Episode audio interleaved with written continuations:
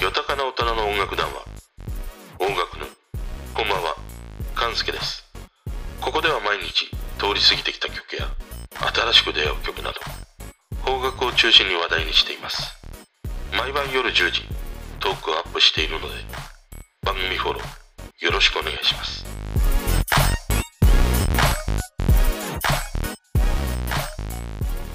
今日は卒業シーズンも間近ということもあって、松任谷由実、いや正しくは荒井由実、もっと言うとハイファイセットが歌う卒業写真の曲についてね、話したいと思います。で、俺の周りのね、20代、30代の人に、卒業ソングで思い出す曲って何って聞いてみたのね。あの、そんなに10人も20人もではなくて、あの5人だけなんだけど、そうするとね、5人が5人とも答えた曲が、川島愛の旅立ちの日にでしたね。あと、彼女のね、もう一曲、明日への扉とかでした。それ以外で言うと、レミオロメンの3月9日、あと、生き物係のエールだったりしましたね。卒業ソングって言えば、そうなの？っていうね、俺は感じで、俺にとってはやっぱり卒業写真なんだよね。卒業ソングといえばということで。だからね、やっぱりその時代によってもう全然違うんだなということをね、また今日も思い知らされるという。あと俺卒業ソングで思い出すのは、送る言葉とか、まあもう少し遡るとイルカの名残雪とかね、ベタなところで言うと青毛羽尊しとか、ホタルの光とか、もうホタルの光はもうパチンカの閉店ソングだったりはするからね、まあでもね、もう全然卒業写真というものはね、出てこないという。ただ、あの、知らなくはないんだね。あの、卒業写真という曲も知ってるんだけど、まあ卒業写真でパッと思い出すのは、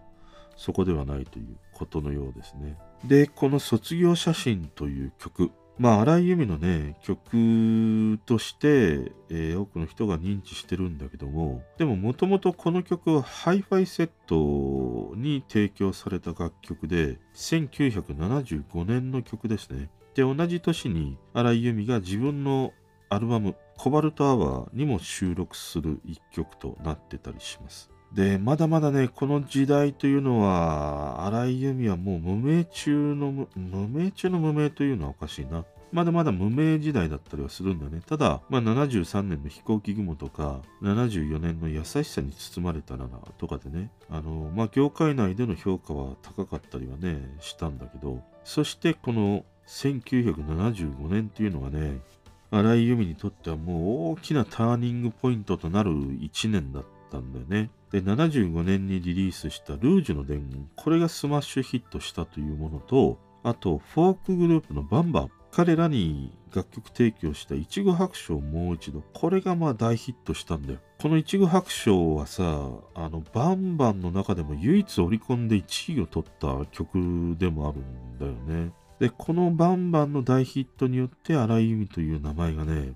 全国区にもなったという風に言われてます。なんかこの感じは今の本当にあいみょんとすごく重なるんだよね。あの、あいみょんも名前が売れる前ってね、いろんな人に楽曲提供実はしていたりして、まあその一つがあのディッシュのね、猫だったりするんだけど、じゃこうしてね、なんか荒井由実時代と今のあいみょんってものすごく重なるなと思って、あの、あいみょんもこうして残っていくアーティストになるんだろうなということはね、やっぱり想像できたりしますね。でね、このね、いちご白書をもう一度の話をすると、このバンバンというバンド結成して4年間ずっとヒット曲がなくて、さすがにね、あの、バンバヒロフミも、いや、ちょっとまずいなということで、あの、まあ、荒井由実のね、楽曲を聴いて、彼女に作ってもらった曲、それで売れなければもう諦めがつくということでね、あの、荒井由実に楽曲をね、作ってくださいということで依頼したというね、エピソードがあったりします。で、それをやっぱりね、見事なまでにヒット曲にしたというね、この荒井由実の力というものは、改めてすごいなと思ったりはしますね。で、このね、時代の、その荒井由実の革新性というのかな、その才能あふれる楽曲の数々っていうのは、まあ多くのその業界人であるとか、アーティスト、あとファンをももう吸い込んでいくという、もうブラックホールがね、ここから始まったと言ってもね、過言ではない年だったりしますね。で、それを表すように、この卒業写真の収録した際のバックバンドを務めたのが、ティンパンアレイなんだよね。キーボード細野晴臣とか、まあ、松任谷正隆、鈴木茂、林達夫というもう最強の夫人だからね。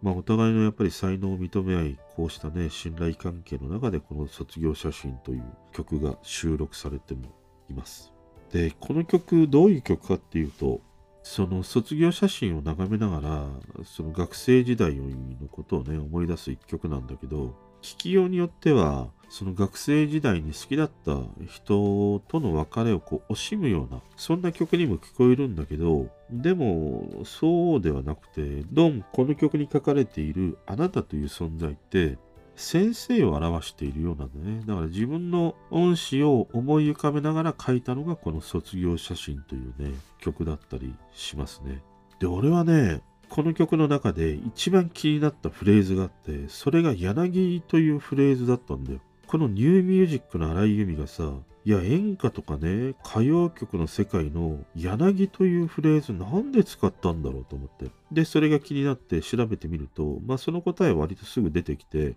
当時彼女はね、まだ大学生で、芝浦にあるアルファスタジオとの、まあ行き来が頻繁だったんだね。で、その時に、そのアルファスタジオに向かう道中に柳の木が植えられていて、まあそこからね、影響を受けて歌詞に落とし込んだということのようですね。ただね、卒業写真というものに、まあ、ベタに桜を合わせないで柳を合わせてくるっていうあたりは、やっぱり彼女が見えていた風景というものが、ああ、やっぱりなんかちょっと視点が違うというところがね、やっぱり彼女のその才能の一つの片鱗をね、見せてくれるなと思ったりしましたね。でね、まあこの卒業写真という曲、まあいろんな人がカバーしてるんだよ。もう Spotify とか YouTube で検索するともう把握しきれないほどいっぱい出てくるんだね。あの、松山千春とかさ、あと NOKKO とかね、大橋純子とか、あと徳永英明とかね、まあ、こういった人たちもカバーしてるんだけど、今日はね、そんないろんな人が歌う卒業写真のカバーを聞いて、俺がいいなと思った。俺が選ぶ卒業写真カバー曲、ベスト5をね、発表したいなと思います。もちろんね、あの、荒井由実とハイファイセットは除外ですね。まずね、第5位、石田ひかりです。あの、彼女が歌う卒業写真は、まだね、声がめちゃくちゃ幼いんだよ。で、小中学生の女の子が、本当にこう、卒業式で歌っているかのようなね、ピュアさを感じるんだよね。ただまあ、このね、可愛らしい歌声の女の子が、まあ何年か後にね、俺が大好きな不倫のドラマ、水曜日のジョージで、奥村千代のね、恋の奴隷を歌うことになるとはね、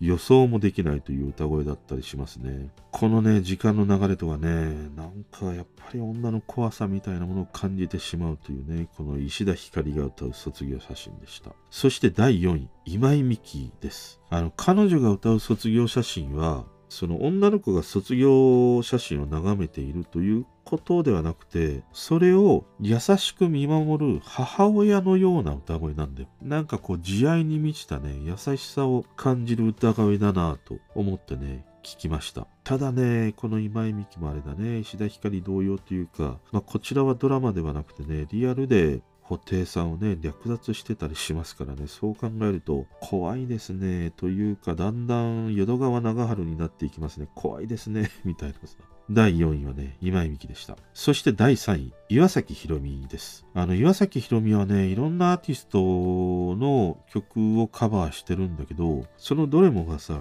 フラットで聞き心地がすごくいいんだよね。なんか変にあの混ざり系がなくて、その曲のメロディーの良さを本当にこう伝えてくれるというかな、堪能させてくれる歌声だったりするなと思いました。まあ彼女もあれだよね、男女七人秋物語でね、チャキチャキのあの、船釣り屋さんのね、娘役をやっていて、私はあなたなんかよりずっと今井さんが好きだったってね、大竹しのぶにだったかな、さんまだったかな。あのセリフ印象的ですね。でもちょっと怖、怖いですね、これもね。なんかちょっと怖いのが、あの、続いてるようなね、感があったりはするんですけれども。そしてね、第2位。 YUI ですね。 CHE.R.RY を歌う YUI です。これはね、CD とかではリリースされていなくて、歌番組で徳永英明とコラボしているんだけれども、このね、 YUI が歌う感じがね、ハイファイセットとか、荒井由実を彷彿させるようなさ、無機質感が一番感じるんだよね。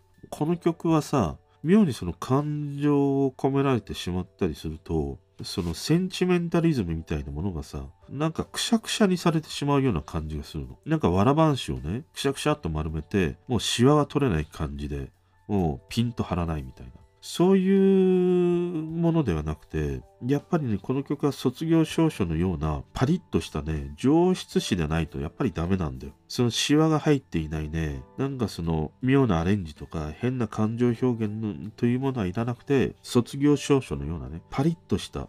この上質紙のようなね、その無機質感がすごく合うんだよね。だから、このゆいのね、歌い方とこの卒業写真ってすごくぴったり合うなぁと、俺は思いましたね。第2位はね、ゆいでした。そして第1位。もうこれはね、独断と偏見ですね。松田聖子です。これもね、2位のゆい同様に CD とかではリリースされていないんだけど、やっぱり歌番組で松田聖子とカルロス・トシキ、オメガトライブのね、コラボしてるものがあるんだけど、いや、やっぱりね、もう松田聖子の歌声って、この邦楽界においては、俺はもうあの、美空ひばりとやっぱり並ぶ歌声だと思うんだよ。こんなにも伸びやかで、広がりがね、あるにもかかわらず、ノスタルジーを感じさせてくれる、この歌声である歌唱法っていうのはね、いや、やっぱり圧巻だよね。あの、以前にも松田聖子の話をしたんだけど、この歌声に吸い寄せられて、やっぱり優秀なね、作詞家、作曲家、そういう人が集まった結果、名曲が生まれていくっていう、このね、方程式はね、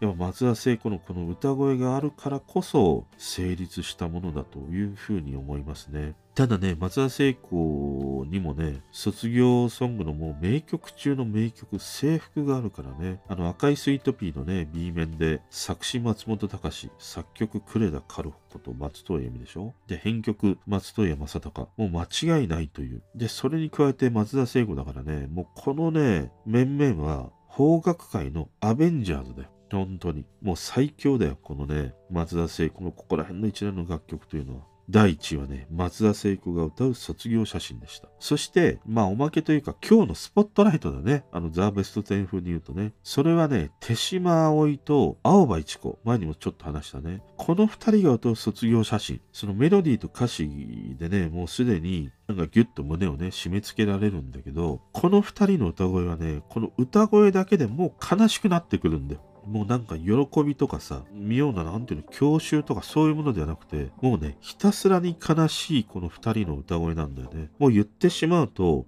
あのね、玉ねぎのみじん切りをしながら聴いているかのようなこの二人のね、歌声だったりしました。まあ、ということで今日はね、このハイファイセット、荒井由実が歌う卒業写真の話をしてみました。それでは。聞いてくれてる人とつながりたいから番組フォローされたら嬉しいし Twitter もフォローしてほしい。俺の知らない曲とか教えてもらいたいな。